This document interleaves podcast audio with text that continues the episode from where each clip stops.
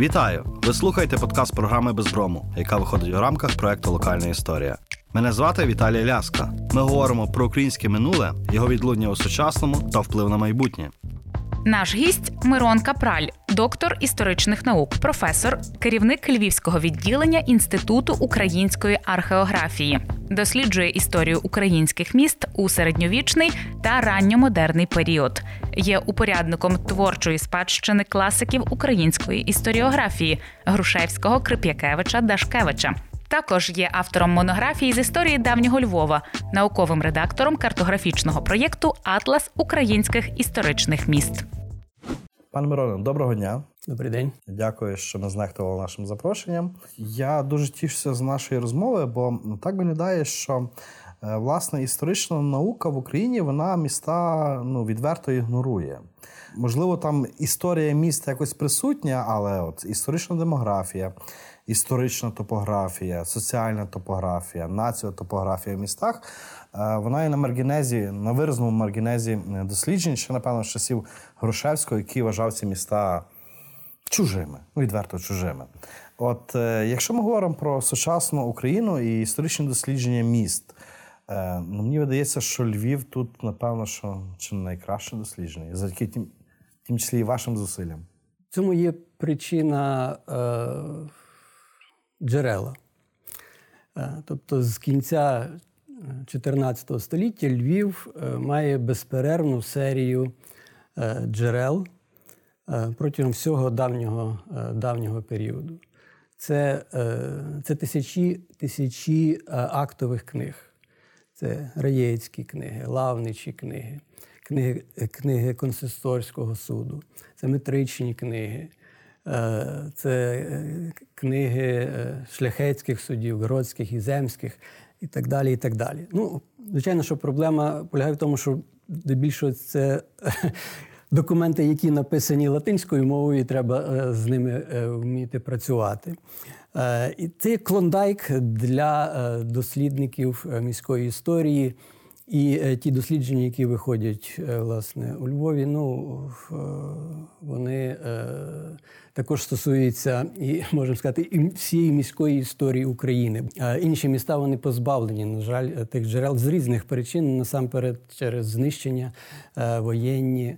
Ну, які е, які е, ці джерела вони існували зберігалися, наприклад, до Другої світової війни, а потім раптом от впали в бомби і е, і нема цих нема цих джерел. Дуже часто говоримо про кордони Речі Посполитої, які сягають кудись, так?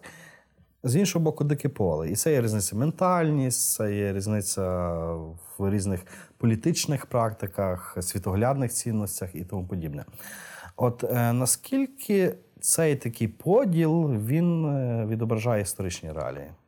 Я підтримую вашу думку, що ну, певні є якісь е, підстави вважати, що ну, це українство, яке ну, пішло на схід, на Слобожанщину, на південь України, ну, воно базувалося от на на тих цінностях, які е, виробилися е, на території Речі Посполитої.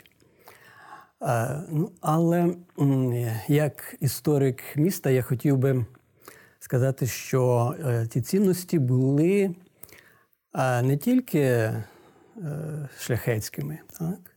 але вони були також і вироблені на міській автономії, на Магдебурзькому праві. І якщо ми побачимо сітку Магдебурзьких міст, ну, то, власне, Полтава, Чернігів, але вже не Харків, не не, е, територія не, Донбасу. Не Одеса, не Донбас.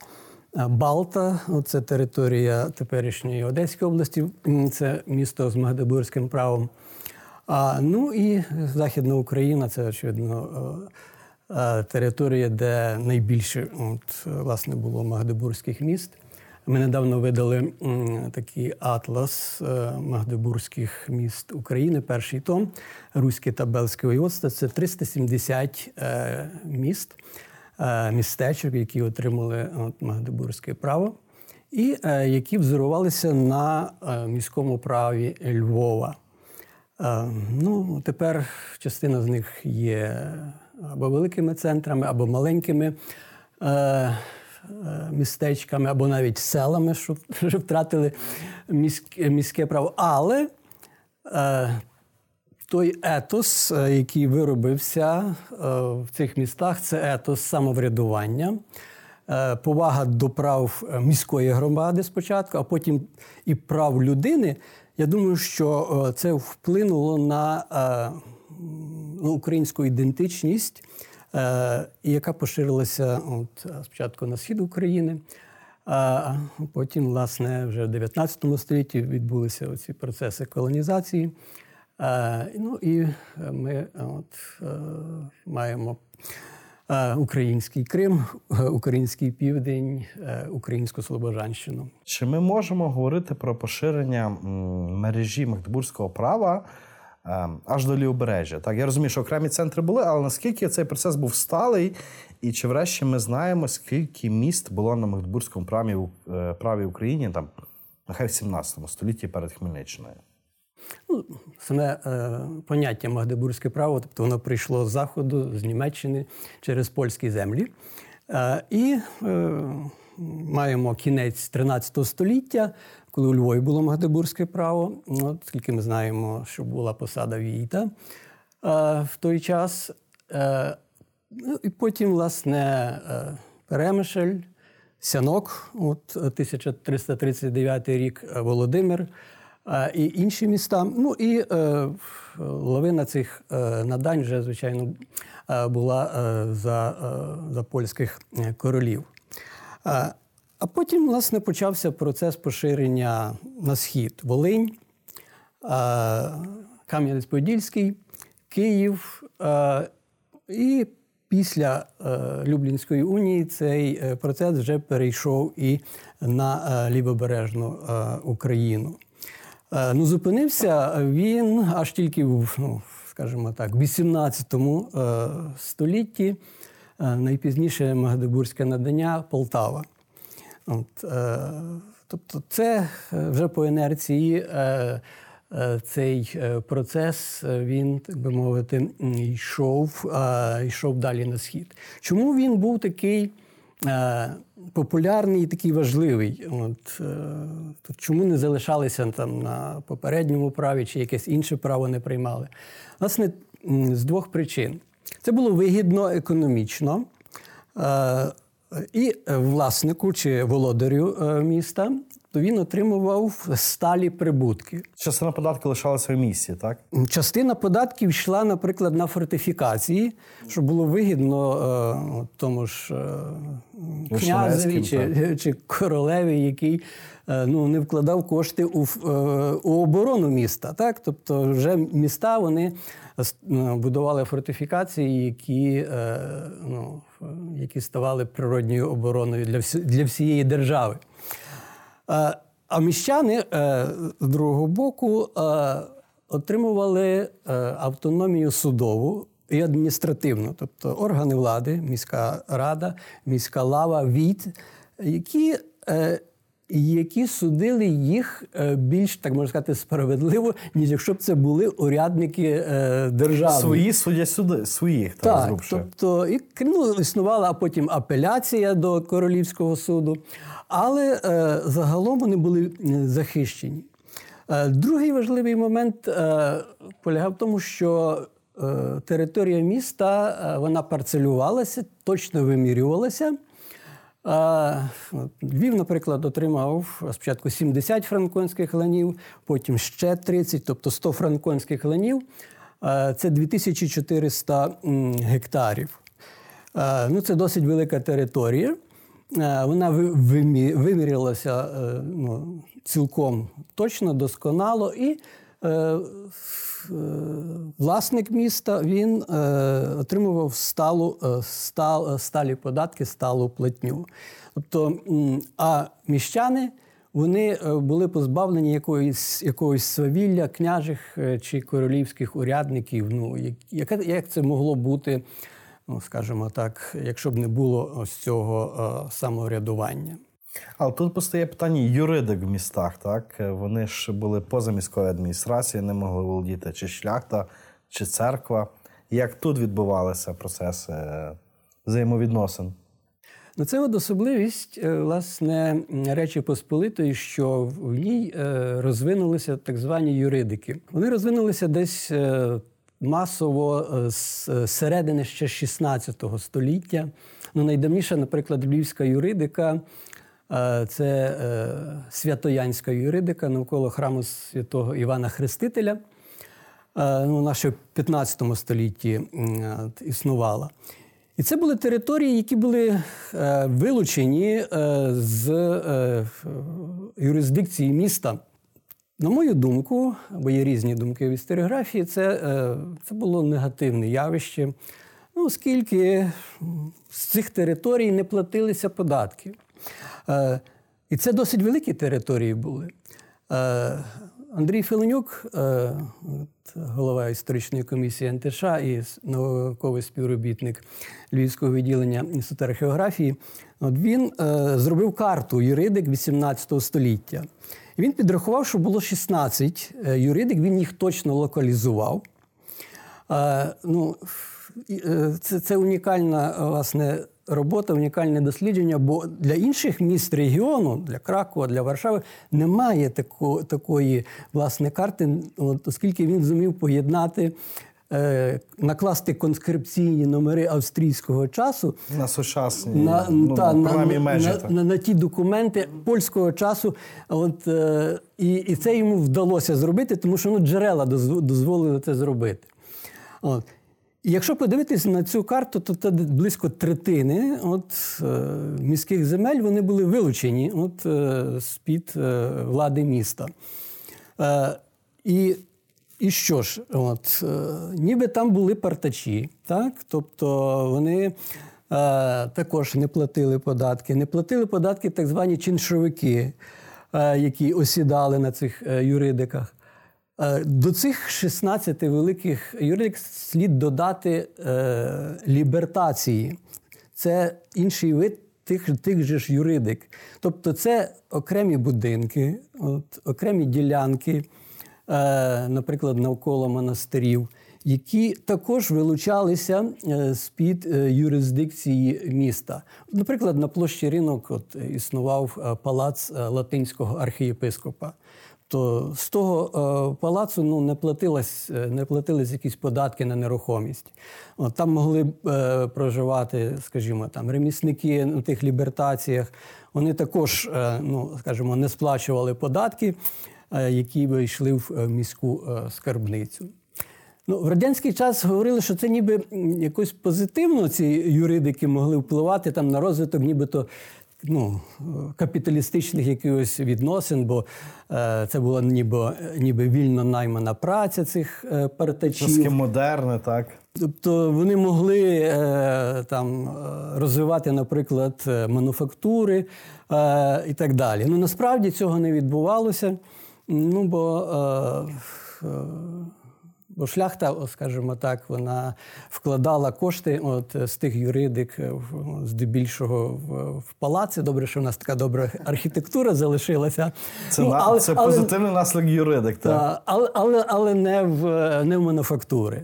Тобто ну, десь 17-18 століття. От, е, Трошки відбувся такий е, розрив от, власне, в розвитку е, економічних якихось стосунків Західної Європи, Центрально-Східної Європи, ну і власне Речі Посполитої, ну де де шляхта е, ну, домінувала, е, домінувала в політичному житті і придушувала е, міський стан. Якщо в інших в інших країнах Європи міщанський стан він мав представництво в, в парламентах своїх країн то е, в Речі Посполитої е, мовчали. Не було не було цього представництва, і це негативно позначилося на е, розвитку і міст, і промисловості. Ну і на мою думку, воно вплинуло загалом на те, що Річ Посполита занепала. В очах середньостатистичної людини Львів, людини, яка трохи знає історію, Львів там 15, 16, 17 століття, коли говоримо про міста, це однозначно найбільш відоме місто, найбільш розвинуте місто. Так? І тут питання, чи це так було в реальності, чи це просто хиба отого дослідницького ока, який має більше джерел, більше публікує, а умовний Київ ну, страждає, бо скопі джерела і нема себе представити як.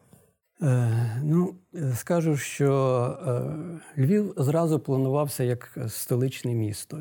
Тобто, з середини 13 століття ну, він планувався як як центр е, уділу Льва Даниловича.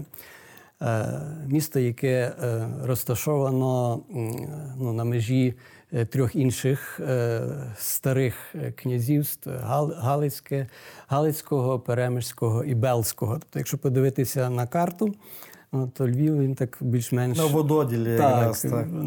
рівно віддалений від цих трьох міст. Тобто ідея була в тому, щоб зробити новий центр а, і зробити його столицею. І це е, і це вдалося, От, е, оскільки Лев Данилович він потім став власне, на чолі Галицько-Волинської е, держави і утвердив столичний характер Львова. Там згадується і про скарбницю, яка була у Львові, і, і регалії володаря, і, звичайно, Е, боярська свита, дружинники і так далі. Це все сприяло розвитку розвитку міста. Потім е, маємо столичний характер ну, вже е, е, Руського королівства так, до 1434 року, коли вже Львів нібито спадає на на рівень е, просто воєводського центру. Воєводського центру. Е, але е, Воєводство називалося Руське, не Львівське. Тобто е, це була столиця Русі. Генеалогія була все ж таки. Так, столиця таке. Русі. От, е, І і, і, це е, зустрічаємо ми в документах, і це відображає оці власне реалії. Київ залишався духовною столицею українських земель. А а Львів був столицею е, Русі реальною, тобто столицею українських земель, тому що це було найбільше місто, е, воно було найбільш е, промислово розвинутим. Ну і Українці можуть похвалитися тим, що, як сказав один польський польський історик, у Львові було мало Русі, але дуже Русі. Це означає, що ну, Русь була завзята. Була сильна. Це е, це був форпост українства е, на е, заході заході України. Львів ну, від 13 чи 14 швидше століття перебував в таких дуже потужних процесах міграційних. От Є е, свідчення документів про те, що тільки один відсоток е, з тих, хто отримував міське право, вони народилися у Львові в 15 столітті. В 16 столітті тільки чверть от були корінними львів'янами. А це все були прибульці. Насамперед, з німецьких міст, е, з угорських, з польських е, і так далі. От. І українці, які залишалися, а десь 10% це українці, які е, ну, які прибували е, з містечок і міст українських, насамперед е, західноукраїнських земель, вони мусили дати відповідь на, на цю міграцію і на ті культурні взірці, які приходили з заходу. От. Я вважаю, що відповідь була е, дана е, в 16 столітті, коли е, розпочався такий славнозвісний братський рух от, саме у Львові, е, коли м, була використана е, форма давньоруських братств чи братчин, тобто організації, які утворювалися при церквах для того, щоб. Е, Е, сприяти там оздобі церкви е, і так далі. Але вже з іншою е, іншою власне, формою і змістом, коли були використані ідеї західноєвропейських цехових організацій з чіткою структурою, внесками, відповідальністю. І братство е, насамперед у Львові воно розпочало е, займатися не тільки е, чисто харитативними от, е, чи церковними справами, але й е, національними, культурними і, і релігійними. Коли е, братство отримує школу, е, е, друкує, е, друкує книжки, е, отримує шпиталь. А, ну, а е, відоме Ставропігійське братство при Успенській церкві е, Львова, вона, воно взагалі бере участь е, у е, виборах е, єпископів львівських. Тобто оцей е, елемент соборності, впливу е, мирян, він, е, він дуже активно проявився саме у діяльності ось цього братства. І це стало дуже, е, дуже популярним е, для багатьох українських земель, і навіть не тільки українських, але й білоруських. Братства поширилися по всій Україні. А тут дуже цікаво, пане Мироне, ви говорите е, важливі речі, бо, наприклад, Ярослав Ісаєвич там вважає, вважав так, що в кінці там 16 століття от ем, оця національна свідомість ем, русинів чи українців Львова була невіддільною від релігійної. Так? Чи ми можемо говорити, що русини у Львові 16-17 століття були все ж таки національною громадою, а не суто релігійною? Е, Я, е, я вважаю, що слід е, вживати ну, такий термін, уточнюючий, що це була домодерна нація. Тобто, це, звичайно, що не була Очевидно, нація там, 19-20 століття. Але це я вважаю, що цей термін він цілком от, адекватний. І ми не можемо говорити тільки, що. Я православний, я русин, так. Та, власне. що, що русин це ну, е, православний, от, тобто цілком релігійна е, ідентичність накладалася е, на, на національну чи етнічну. У Львові була ситуація трошки, скажімо, інша, коли от, я вже згадував про ці міграції. Е, коли до Львова прибували от, е, представники не тільки, не тільки західних е, громад, західних націй, але й східних. У Львові була дуже потужна вірменська громада. І ці громади ну, вони мали свої, свої привілеї, вони мали своє право, вони мали своє керівництво. Були руські старші, які одночасно були сеньорами е, Львівського братства. Е, були вірменські старші, потім судді е, вірменські, які також керували своїми громадами. Були єврейські е, старішини, які керували е, своєю е, громадою. Тобто е, до е, е, релігійного фактору додавався ще власне оцей е, фактор правовий. Слід сказати, що е, мало значення е, також, що у Львові були е, національні квартали, от, які е, ну, е, заважали, скажімо так, е, швидкі якісь асиміляції, як це було, наприклад, ну, в інших країнах Європи. Та навіть в межі Речі Посполитої, коли от в Тороні так, німецька громада ну, вона домінувала чисельно, е, таким чином, що е, польська громада, яка там також існувала, е, нараховувала всього 2-3%. У Львові е, вірменська найменша громада з, е, з чотирьох громад, а в Львові були, була ну, руська українська громада, католицька, німецька, польська громада, єврейська і вірменська. То вірменська громада мала приблизно 8-10% от, е, населення. Е, Українська ну, 15-20%. От. Е, Єврейська від 10 е, в 16 столітті до 30% у 18 столітті вона зростала. Польська громада вона ніколи ну, е, не перевищувала е, половини, от, тобто 50%. Тобто вона не була виразно домінуючою. Так, тобто, ну от існувала от така, е, можемо сказати, толеранція, так, і такий статус-кво, коли утворилися оці чотири громади, які е, базувалися, звичайно, на релігійній складовій. на е, складовій е, мовно-етнічній, так, в в різних громад була своя мова, е, правовій. Е, І, власне, оцей територіальний аспект е, також був важливий. Ви говорите про 10-15% е, русинів чи українців у Львові, і водночас ми маємо вулицю Руську, як там чи не єдине законне місце проживання українців у Львові. Як це співвідноситься? Навіть можливо не в відсотках, а в чітких цифрах. Наскільки це можливо?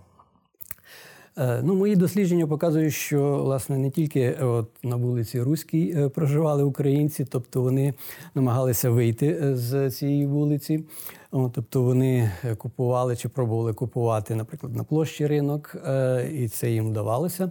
Ну, Оскільки це на площі ринок була вулиця багатих крамів, вона була, так скажемо, напівжитлова, так? Тобто там і торгували, і е, ну, одночасно е, могли проживати. Ну і не забуваємо про передмістя, так? Е, Княжий Львів, е, ну, от підзамче навколо високого замку, там е, чисельно мешкали, мешкали українці, там було дуже багато храмів.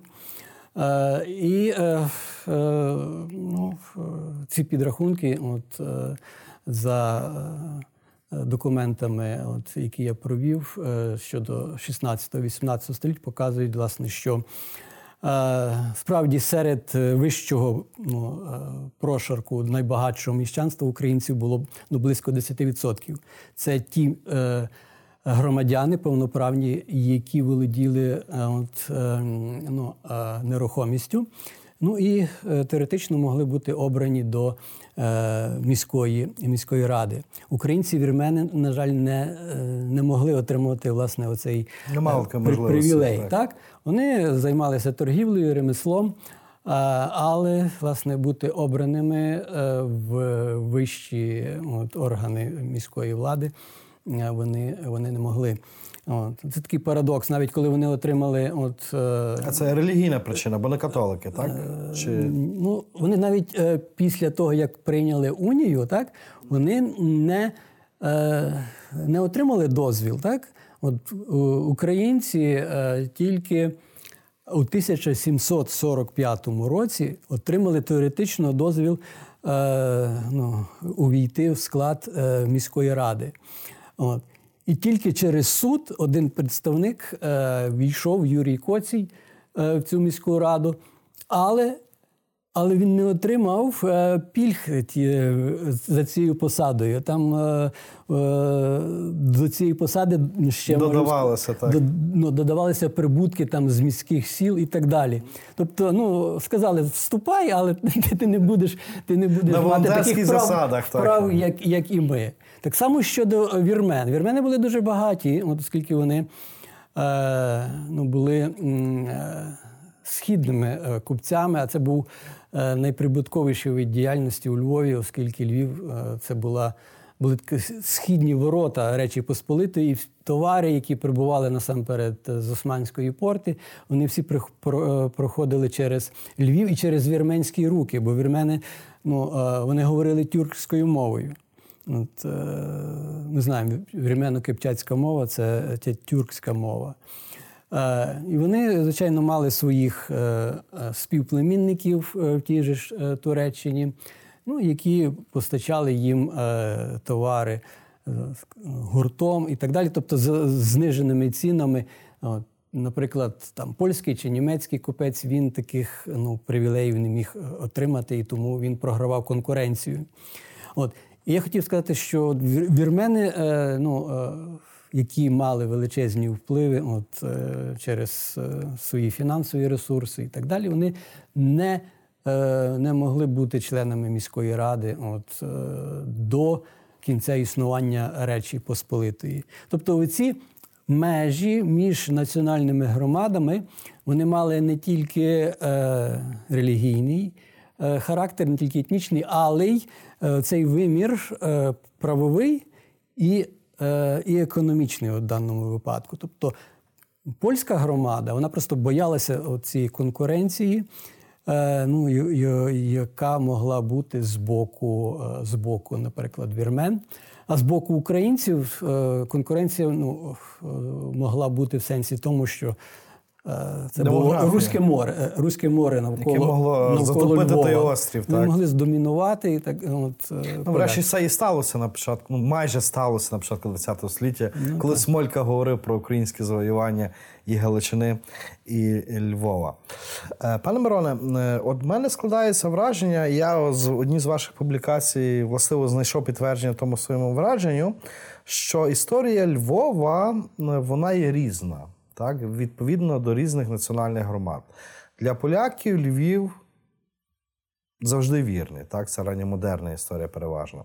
Для українців це акцентуація на княжому Львові і заперечення Казимирівської легенди. Для євреїв це інша історія. От ці такі ізольовані історії, як їх подолати? Е, Ну, ми не можемо подолати історію, так? Тобто е, Історіописання. ті відносини, які склалися, так? Тобто, е, коли, коли витворились, витворилися оці речі міфологічного характеру, так? От коли, коли Бартоломей Зиморович, от, історіограф Львова, пише так, про е, історію Львова, а він е, поділяє її на, на три етапи: Е, руський, ну, княжий, потім німецький від е, 1340 до 1550 року, і потім польський період, ну, коли вже німецька колонізація вона трошки сходить на нівець через. Через полонізацію, через асиміляцію німецьких, е, німецьких громад. Е, і е, коли він пише про е, період е, от, кінця 16 століття, він взагалі не згадує е, про е, українців, про е, Ставропігійське братство. Так? От, зараз ми так бачимо, ну, що це такий визначний якийсь факт. І Принаймні, дуже Я- помітний. так, що це, це важливо було не тільки для, для нас, так би мовити, українців, Для але взаг- міста. Та, для, для міста і загалом для регіону, для регіону Центрально-Східної Європи. Е, Тобто, ну, витворилися ось такі, власне, е, межі, так, які до кінця існування Речі Посполитої важко було е, подолати ментально. Е, Я зараз ну, займаюся е, виданням іншої роботи з історії Львова і історії Львівської архідієцезії Яна Томаша Юзефовича. От. І е, просто е, бачу, що е, для нього історія Львова це історія католицького Львова, історія польського Львова. Він допускає дуже багато ну, помилок, неточностей, які стосуються от, е, історії України і е, української громади. Е, Ну, я, я був вражений, коли він, наприклад, про відоме висвячення от, Єрусалимським патріархом Теофаном у 1620 році руської ієрархії, він це інтерпретував. Як, е, як унійний патріарх приїхав е, до Києва і, і запровадив унію. А, е, при тому, що ну, період зовсім близький до, до е, того часу, коли він жив, це кінець е, е, 17-го, початок 18 століття. Тобто, ну, ми бачимо, що, е, що існували оці такі ментальні якісь бар'єри, ментальні межі. Е, єврейська громада, так? Е, Львів, е, центр е, ну, відомої там школи вивчення Талмуду в, е, в- у 16-17 столітті. Тобто євреїв цікавить власне оця проблематика, їх, їх власне оця сторінка історії Львова важлива. Так? Інші громади, от вони якось залишаються збоку. Вірмени. Вони дуже е, наполягали на княжій, е, княжому походженні своєї громади, виводили свою громаду від е, ну, фальсифікату. Лева Данилович. Е, навіть київського князя Ізяслава 1072 року. Е, Ніби були вони запрошені для того, щоб допомагати руським князям, навіть не як торговці, а як військові. Ну, Тобто, от такі міфи, так, вони, е, вони були, вони, е, вони побутували до кінця існування Речі Посполити, і вони війшли в історіографію. Я, е, я не знаю, коли, коли настане власне цей час, коли можна буде взятися, чесно кажучи, е, за е, таку синтетичну історію міста, е, врахуванням всіх громад. гармонійно врахувати е, власне, історію всіх, е, всіх громад. То нам потрібно ще працювати з джерелами, документами, дискутувати, інтерпретувати от наші такі початкові гіпотези. Ну і ми це робимо з польськими дослідниками.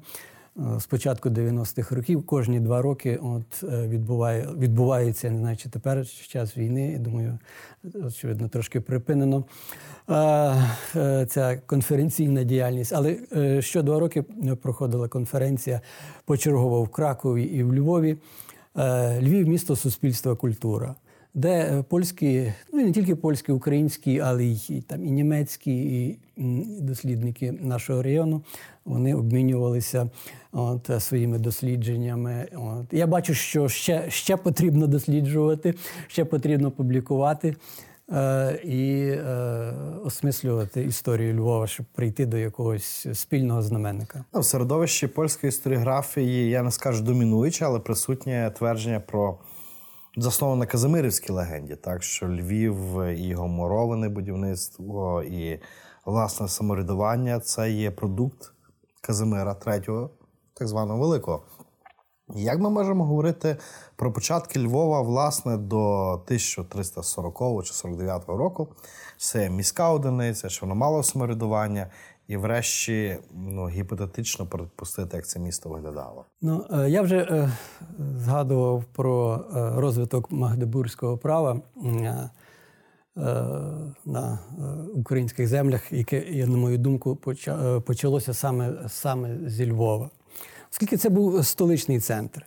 Ну, не могло е, бути магдебурзьке право е, в тому ж Сяноку, е, Перемишлі, Володимирі, а це А це вважається раніше, ніби центр з Магдебургії. так, Так, тобто вони, вони е, ну, вже на початку, так, е, якщо говорити про Перемишль Володимир, Володимир 1324 рік ми маємо от е, певний документ е, от, з міста Штральзунд от, е, до райців міста Володимира. Це означає, що якщо райці були в Володимирі, значить була міська влада на Магдебурзькому праві.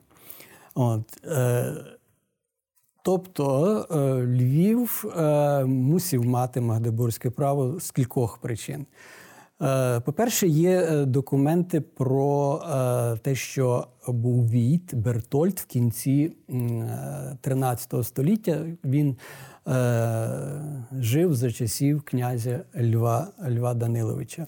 І е, Казимир, про якого згадувалося, Казимир III, у 1352 році внукам е, цього Бертольда він надавав певні, е, певні надання. І, власне, згадка була в контексті тому, що це були онуки ось цього е, львівського віт. Якщо віт, ну це німецьке слово, так? Значить, це була е, громада е, німецького права. Е, Ну, невідомо, чи, чи вона поширювалася на все місто, так? Е, е, чи це тільки на прибульців німців. Ми маємо другий документ, який ще більше свідчить про це надання магдебурзького права в княжі часи, а не в польські часи. Це документ датується 1353 роком, де згадується власне райці. Якщо райці, ну це, це повноправна міська громада. Е, от, Віт ще власне міг е, от, керувати е, на початковому якомусь етапі цією громадою. А коли вже існує рада, це означає, що громада має повний завершений, так би мовити, характер. То той же ж Зиморович пише про те, що за часів Льва Даниловича було місто розплановано. От були оці громади поселені, власне, от у цих районах, е, які е, ну, е, які відповідають теперішнім от вулицям, так, руський, вірменський, єврейський. От, Тобто це ще й додатковий додатковий аргумент. Ну, Археологи от, роблять власне спроби знайти цей і є, е, є результати розкопок, які підтверджують е, частково власне цю думку про те, що в цьому середмісті в районі долини річки Полтви існувало. Е, місто розплановано вже чи почалося розплановуватися ще за часів Льва Даниловича. Ну, це була велика інвестиція, так і одночасно не не могло місто повстати. Моя думка, гіпотеза полягає в тому, що за часів е, Льва Даниловича це місто було е, на Магдебурзькому праві е, започатковане. А вже потім на якомусь етапі, вже після ну, падіння Галицько-Волинської держави і захоплення Львова, цей процес він вже от, завершився за оформився інституційно і А чи можемо ми говорити, що власне оцей проміжок е, між е, Галицько-Волинською державою і там кінцем 16 століття е, Львів мав власне німецьке обличчя. І в Львів це було класичне німецьке право, власне, з німцями в уряді. Можемо так навіть і сказати, оскільки ну, 90% от, е, прибульців це були власне німці, але прибульців, е, які отримували міське право, тобто повноправні е, громадяни, громадяни міста. А таких повноправних громадян міста ну, було близько 25-30% від усього населення міста. Тобто, це була верхівка, це був патриціат, це була еліта. От. І е, за тими цифрами, які ми маємо е, з джерел, е, з джерел прийнять до міського права, ми бачимо, що справді це була. Е, це була німецька еліта, і е, мова документів е, показує, власне, що це що це були німці у 15 столітті. Це німецька мова і також латинська мова. От, І рідко е, яке польське прізвище, от, можемо чітко ідентифікувати, воно зустрічається в реєстрах е, міських райців чи міських міських лавників. Е, але сталася реформація от, в кінці 16 століття. І якщо інші міста Речі Посполитої, особливо там на півночі, Гданськ, Торунь, Ельблонг, а, німецьке населення цих міст воно прийняло протестантизм. І воно і і закріпилося так. Е, ну, До кінця існування Речі Посполитої це були е, міста німецькі за етнічним власне, наповненням то е, в, в Львові цього не сталося. Ну, Була така політика влади міської, що е, протестантів не допускали до е, влади, у, е, взагалі не допускали не тільки до влади, а до що міста осе, оселялися. Тобто потрібно було е, ну, визнати, що ти, що ти є католик. І це е, ну, одна з головних причин, що а оцей патриціат німецький він е, втрачає от свій е, характер, спольщується. Він асимілюється. І асимілюється. От відомий е, історик е, Львова Йоган Альпнек. От Він е, змінив своє ім'я і прізвище Ян Алембек. Він став Ян Алембек. Тобто для слов'янського вуха звучить більш звично Алембек, ніж ніж Альпник. От, І він е, він е, залишив чудову власне історію, е, опис топографія міста Львова, яка була надрукована у 1618 році у Кьольні в Німеччині, але але латинською, латинською мовою. Ця зміна сталася в 16 столітті, коли польська нація так здобула зубшика Львів. Так, ну це була це була така політика асиміляційна десь ще на початку 16 століття е, ну, були такі суперечки двобої щодо того, яка має бути мова е, проповідей у латинській катедрі. От, І е, ну, на початках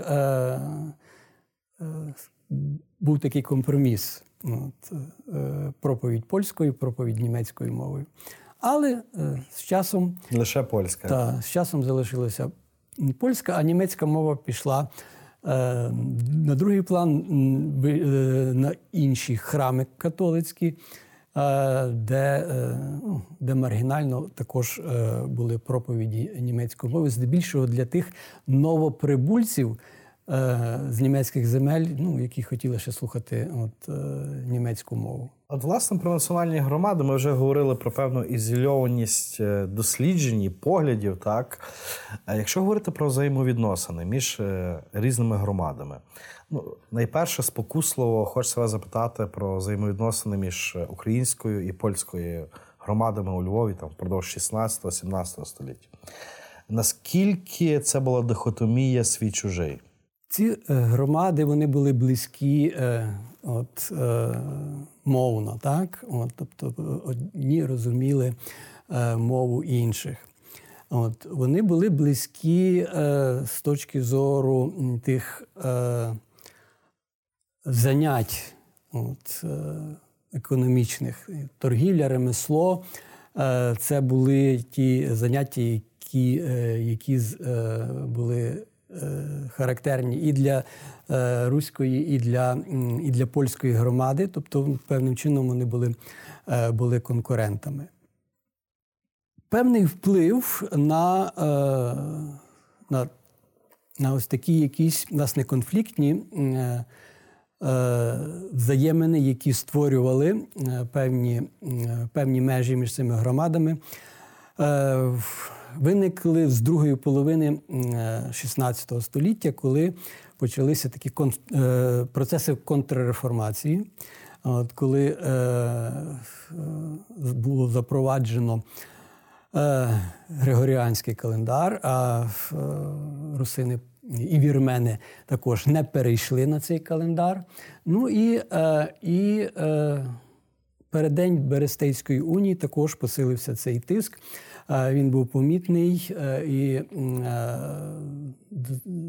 є згадки про те, що запрошували е, русині українців до магістрату для того, щоб поговорити, чи не готові вони перейти, перейти на унію.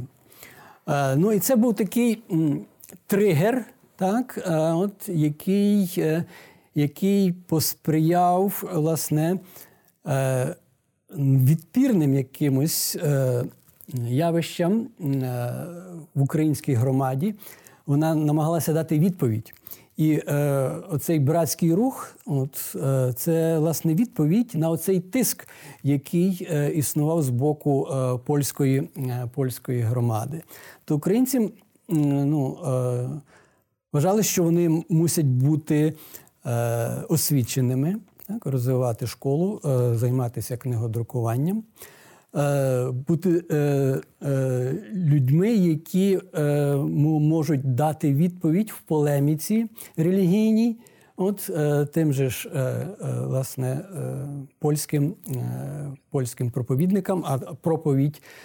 Була дуже потужна от в той час. Ну, Пьотр Скарга, до речі, львівський канонік, він був чудовим оратором, проповідником. чудовим оратором, проповідником і, і виховав багато власне е, проповідників, е, ну, які діяли на цьому на цьому терені. Ну і власне єзуїтська колегія у 1608 році вона виникла саме у Львові. Перед цим була е, колегія в Ярославі, також близько близько до Львова. Тобто от, українці намагалися от, власне відповісти на, е, на оцей тиск. Е, і е, та відповідь е, стала корисною не тільки їм, але й ну, всім українцям. Так? Тобто цей братський рух поширився е, по, всіх українських землях. Е, колядки, вертепи. Це це все вийшло з, з цього руху, з цього середовища. Е, ну, Мені вдалося, наприклад, знайти, пощастилося знайти, можна сказати так, першу колядку, записану українською мовою. Е, це кінець кінець, кінець 17 століття. Е, ця колядка тепер досі виконується. Радуйтеся всі люди. От, е, Я е, знайшов е, е, не тільки текст, але й ноти до е, цієї колядки. Виявляється, що ноти вони. Е, ну, е, це латинська якась пісня, е, яка е, ну, там, середньовічного характеру, середньовічного часу от вона була створена. Тобто колядка, український зміст, українська форма, але але з залученням власне мелосу от, е, от е, латинського. Середньовічного. Тобто використовується форма, відбувається е, е, зміщення якихось, так би мовити, акцентів. Е, то... І люди перетворюються в громаду врешті. Так, тобто вони е, вони отримують цей інструмент, який е, який їх захищає від, від, скажімо, агресії іншої громади. А братчики і братства, так, ну, такі певні, це навіть не станові корпорації, національні корпорації, це унікальний випадок, так, це те, що властиво притаманно було лише в українській громаді, чи знову ж якісь подібні речі, ну окрім цехів, звичайно, спостерігалися? Е, ну, В Римо-католицькій церкві також були братства, е, але вони були цілком підпорядковані єпископу. Е, а наші конфліктували навіть. А наші конфліктували, але але в них був певний інструмент, тобто цей статут, який Е, в 1586 році був наданий е, е, патріархом Йоакимом. В ньому містилося право братству противитися єпископу, якщо він буде ну, зраджувати руську чи православну віру. От. Ну І братство отримало право Е, як Ставропігія брати участь е, у у синодах, е, соборах при обранні, наприклад, тих же ж львівських львівських єпископів. Їм це, звичайно, не подобалося, от, бо вони бачили приклад Латинської церкви, де братства цілком от, підлягали. Слухняними були. Вони були та, слухняними. А а тут, власне, братства були, е, скажімо, зубастими. Е, ну, І займалися е, і культурою, і релігією, і захищали національні власне, інтереси. Ну, Львівські братчики висилали делегації на Сейми Речі Посполитої, де лобіювали свої інтереси ну, в конфліктах з тим ж, з тим же ж польським магістратом. Е, і так далі. Тобто, це був такий е, досить дієвий інструмент. Він такий був замінник автономії е, української громади в рамках власне міської громади. От. І і, і це поширилося власне по по всіх українських землях. Це... А тут ще одна така річ є. Дивіться, так виглядає, я говорю для широкого загалу, що там діяльність братств вона обмежується на кінцем 16 початком 17 століття. Ну і далі якось ця вся історія затихає, зникає. Ну і ми нічого не знаємо про там Богоявленське братство у Львові, там в другій половині 17-18 століття. От наскільки ця практика і традиція братств вона була довготривалою у часі? Е, Ну, братства проіснували до кінця е, кінця 18 століття. От, австрійська влада от, е, прийшла і секуляризувала не тільки братства, але й багато храмів зникло. Весь Львів, як ти що Так, і, і от Богоявленське братство мало таку гарну дерев'яну церкву. Ця церква е, знаходилася на теперішній вулиці князя Романа. Е, і е, таких братств у, Львові було більше десяти.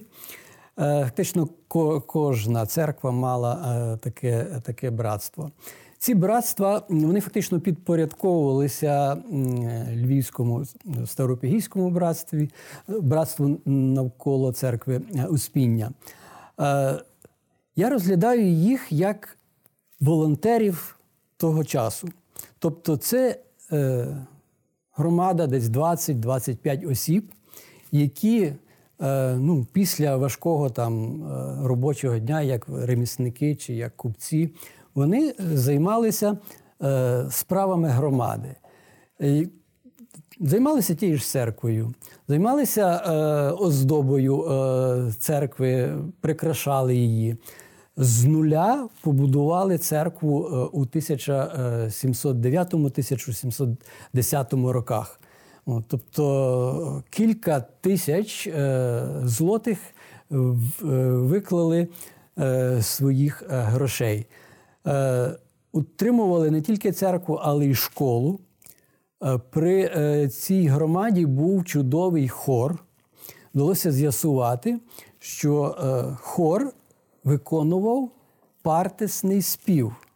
Ну, це якби ну, от зараз оперний якийсь так, оперний оркестр десь виконував якусь, так би мовити, в якомусь сільському клубі, ну, от, якийсь концерт давав. Тобто тепер. Е, От, такого акапельний, акапельний спів, так, от як пікардійська терція співає, тобто ну, не кожен може так би мовити.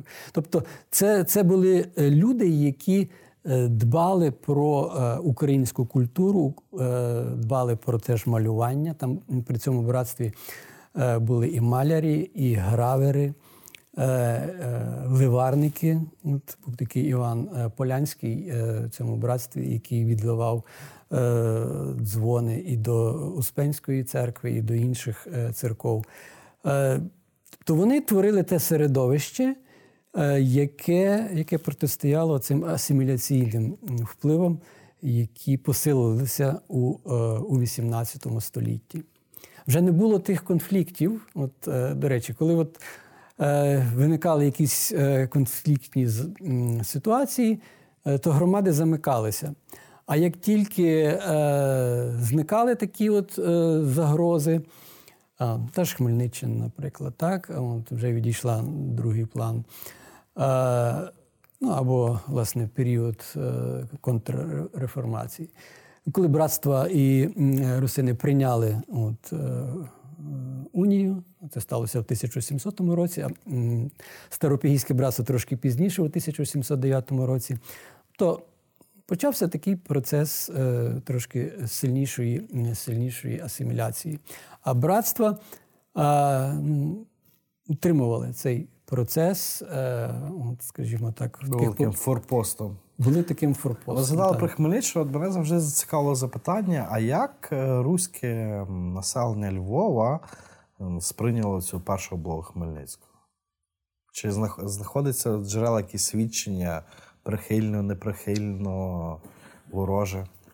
Е, Ну, вони е, залишилися за межами морів, так? тобто вони були в, е, в е, скажімо так, ворожому оточенні. Так? От, е, війська Хмельницького, татарські війська, вони були поза, поза мурами.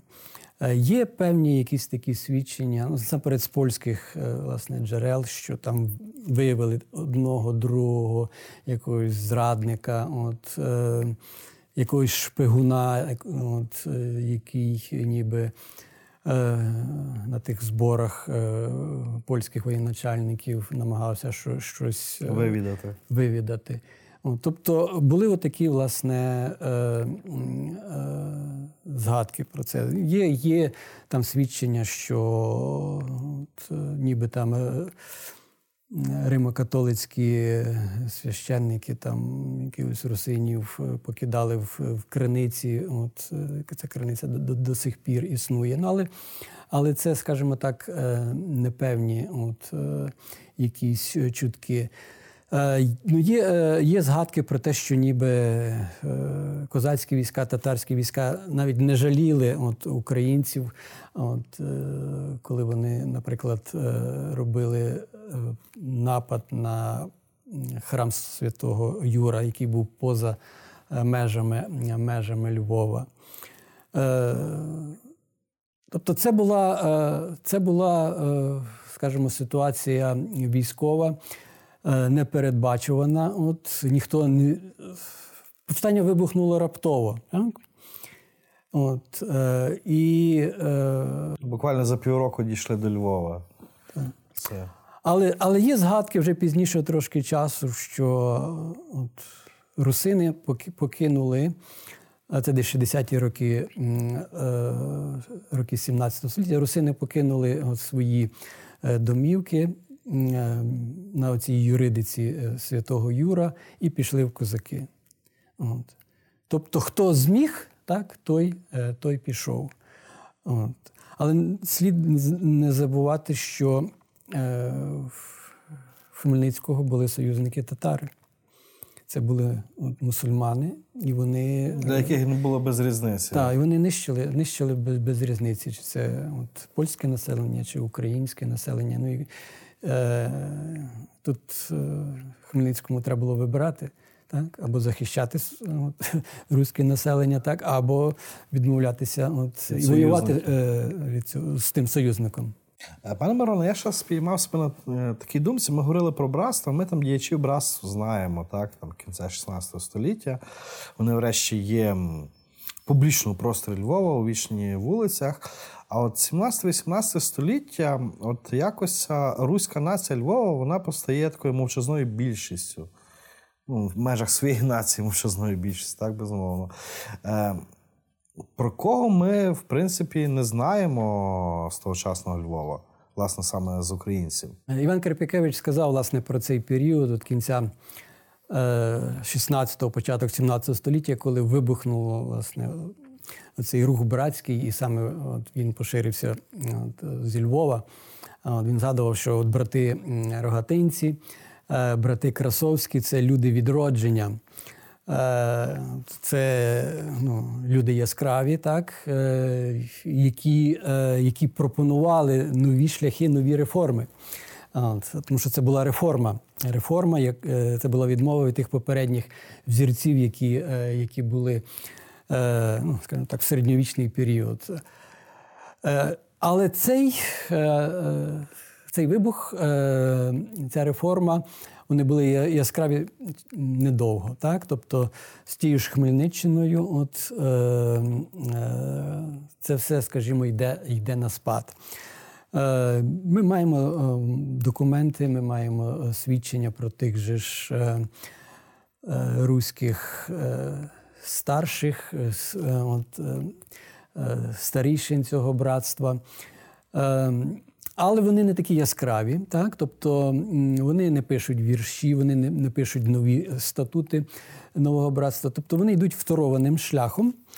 Е, Вони більше займаються е, господарськими питаннями, вони дбають е, про те, як братство має заробляти. А братство дуже часто заробляло на богослужбових книжках, тобто вони мали привілей на друкування. І і друкували книжки, які які розходилися ну, по всій Слов'янщині. Вони заробляли, так? Тобто вони були такими, скажімо, вже вже не реформаторами, не пасіонаріями, а е, господарниками, господарниками, які ну, які дбали трошки про інші інтереси. Ну і не слід забувати про те, що вже Вже почалися власне ці унійні процеси в 18 столітті. І асиміляційні великою мірою. Ну і єпископ е, Шумлянський, той же ж так, і, і його наступники.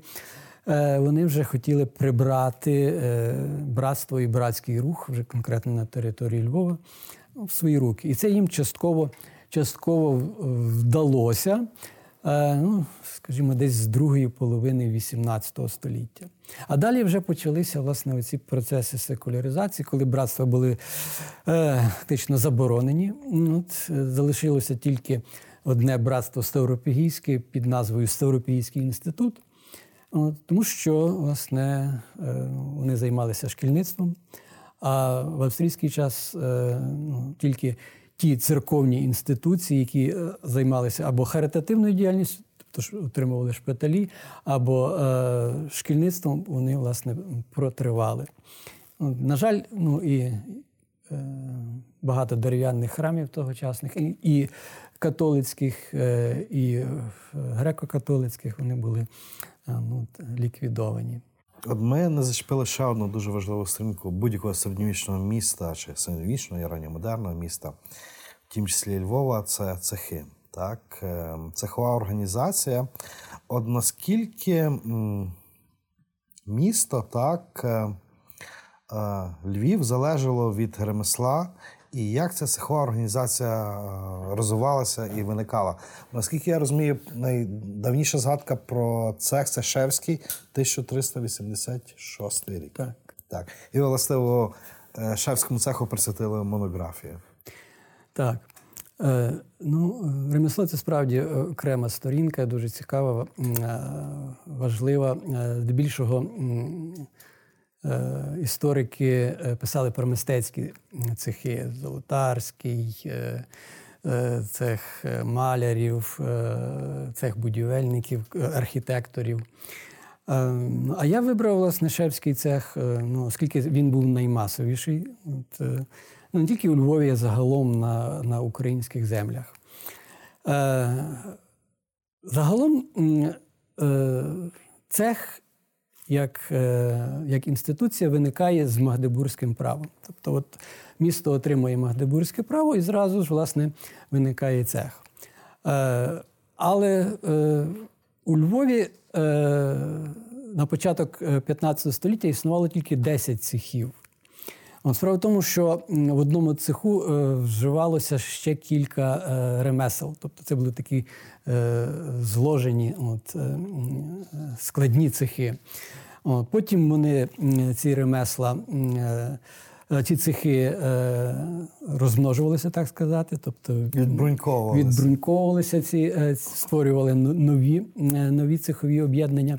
І десь вже в 17 столітті ми маємо більше 30 цих цехових об'єднань. А загалом у Львові було близько 100 100 ремісничих спеціальностей. Тобто, це був найбільш розвинутий е, центр ремесла на українських землях. Е, ну, І е, цехова організація саме зі Львова поширювалася е, по е, по, інших по інших містах. Львівські цехові організації вони були взірцями для, для, для, інших, для інших міст. Цехова форма вона була природня для е, домодерного суспільства. Ми не можемо так чітко розділити, чесно кажучи, середньовічне і і ранньомодерне суспільство Львова. Тобто, е, ну, е, місто так само ж виглядало, так, як там в 15-му, так і в 17-18 століттях. Так? Ті ж самі вулички, так? ті ж самі організації. так? та, та ж сам, ті ж самі фортифікації. Тобто, все все, е, все було дуже подібне. Е, І цехова організація вона якраз тисячу років десь проіснувала, якщо говорити про весь період е, існування е, домодерного суспільства. Тобто, вже 18 століття, воно так занепадає в Західній Європі. У нас ще існують ці цехові організації. А 19 століття це такі залишкові явища цієї цехової, цехової організації. Цехова організація це не тільки про ремесло. От, Коли ми говоримо про цехову організацію, ми, ми, ми говоримо і про соціальні взаємини. У цеховій організації кожен був брат. Так? Незалежно від віросповідання Незалежно, і так. національності. От. І, е, і, релі, і релігійна організація, оскільки ну, спочатку це було виключно е, католики, вони тільки е, входили в. Е, і відсовували, до речі, українців від е, цехової організації. Е, і головне було навіть не виробництво, так?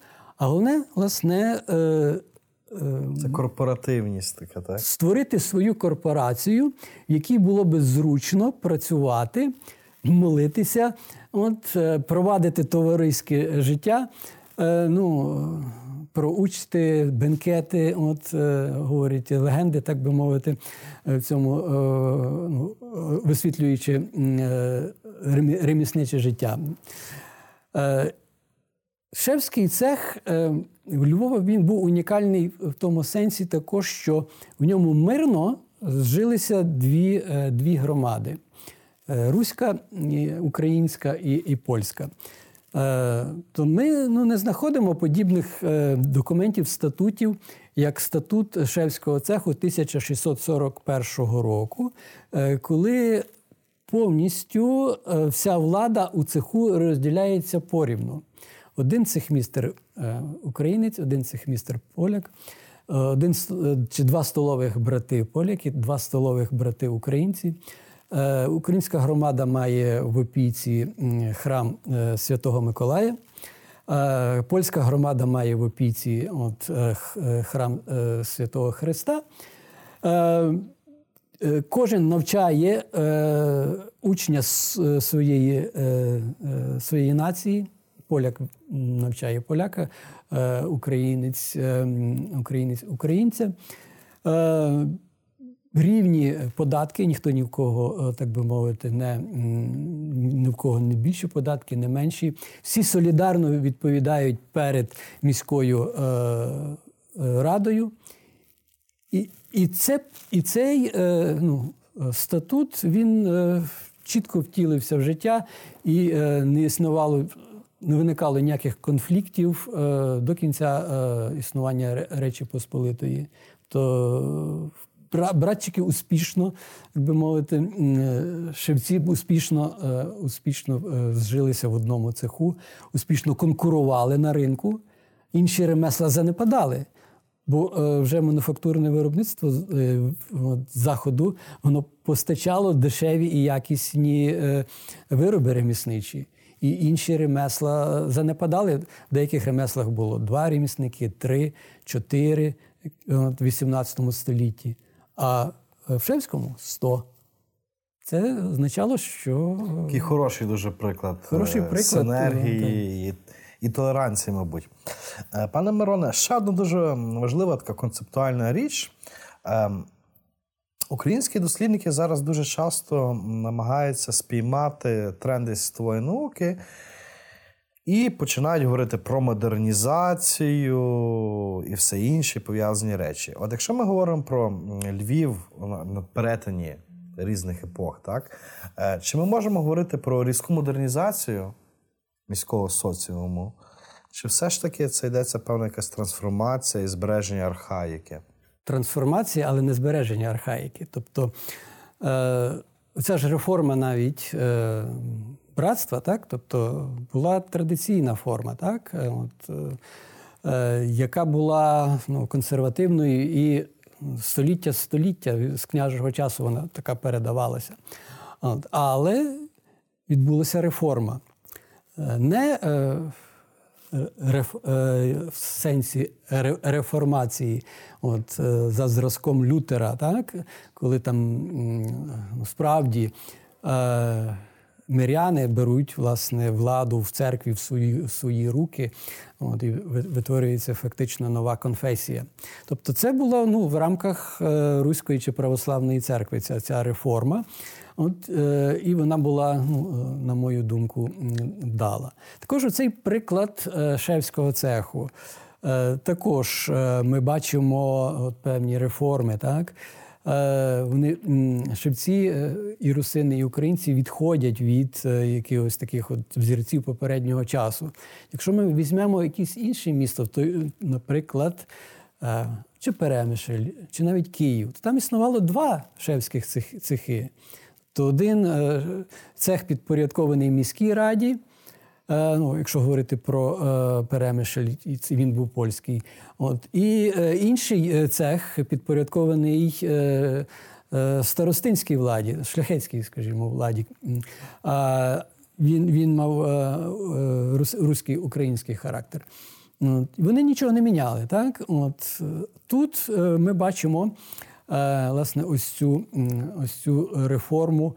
Ми можемо прослідкувати це і в культурних, так би мовити, якихось явищах, процесах, які е, проходили ну, ті ж е, ті ж е, вертепи, ті ж колядки, е, ну, е, які е, які витворюються у братському середовищі, а потім дяки от, це розносять по всій, по всій, би мовити, Галичині, по, всіх українських землях. І колядки до сих пір співають, так? От, і, вертепи в селах. Тобто місто воно є оцим модернізаційним, так? Моментом місцем, де Е, де твориться якась е, нова нова культура, нові культурні взірці, якісь нові горизонти інтелектуальні. Е, часом відбуваються якісь експерименти, ну, які які ну, може є невдалими і так далі. Ну, Але це природній процес.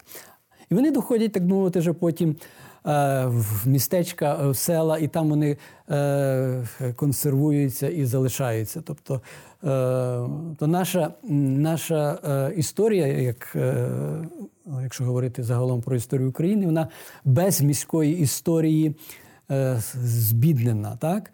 Дуже часто, якщо говорити про домодерний період, я маю на увазі і середньовіччя, і ранньо модерну історію, в нас історія Київської Русі в центрі, історія Гетьманщини, так? і Е, ну, Історія Берестейської унії. Тобто це оці такі три е... кити, на яких тримається так. наш гранд-наратив в тому часі. Ну і ем, може це справді з часів Антоновича і Грушевського, так з чого ви почали розмову. Е, ну, от, е, Ця міська історія, вона, вона скажімо, нібито не, не є важливою. Але чому це відбулося, от, скажімо, в нашій історіографії? Бо в той час е, була.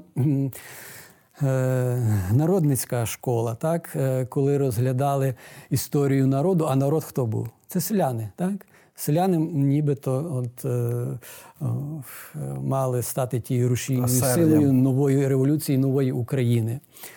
От. Але вже Липинський сказав, що потрібно враховувати інтереси шляхти, от, от, еліти. Ну а за шляхтою також потрібно говорити і, і про, про міщанство. яке також було елітою. От, е, У Львові це була еліта. Е, перший е, львівський єпископ, він був міщанин, Макарій Тучапський у 1539 році. Тобто він вийшов з братського середовища, от, е, і він, до речі, от, е, започаткував е, братство, ну, яке, правда, було спочатку підпорядковано тільки е, його владі, тобто єпископській владі. Це було е, братство при церкві Е, Святого Миколая статут був у 1544 році виданий. Тобто, А потім вже е, ну, ми в кінці століття отримали от, е, нове нове явище, от, новий рух, нові нові реформи от, в братському середовищі. Пане Мироне, щиро вам дякую за цікаву таку концептуальну розмову про той пласт історії, який ми, на жаль, не до кінця знаємо, але який мусимо знати, це міська історія ну і наснаги для досліджень. Дякую. Пане Мироне, який історичний міф, на вашу думку, найбільше шкодить сучасній Україні?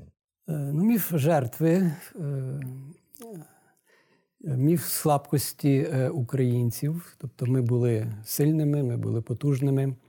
І сподіваюся, що та війна, яка зараз триває, на жаль, зробить нас ще сильніше. А ключова подія, яка змінила хід української історії? Кожен період е, мав якісь ключові е, ключові події.